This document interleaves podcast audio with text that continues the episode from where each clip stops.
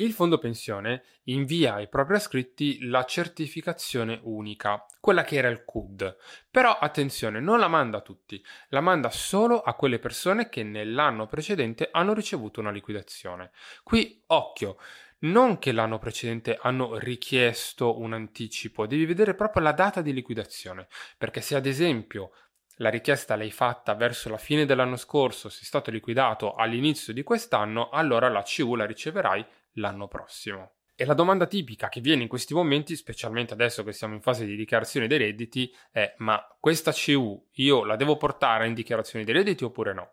Il consiglio che ti posso dare è di portare comunque la certificazione unica al tuo consulente fiscale, perché comunque la liquidazione è un movimento che viene tracciato. Poi, fortunatamente, la maggior parte delle liquidazioni che fa il fondo pensione non devono essere ridichiarate, hanno una tassazione che è definitiva, ma in alcuni casi invece no.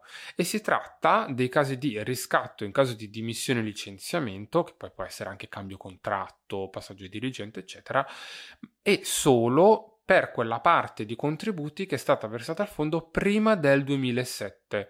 Quindi se tu hai contributi versati dal 1 gennaio 2007 in avanti non ti devi preoccupare. Se invece li hai anche una parte versati prima, se richiedi quella tipologia di riscatto, allora devi porti il dubbio. Oggi siamo stati davvero velocissimi.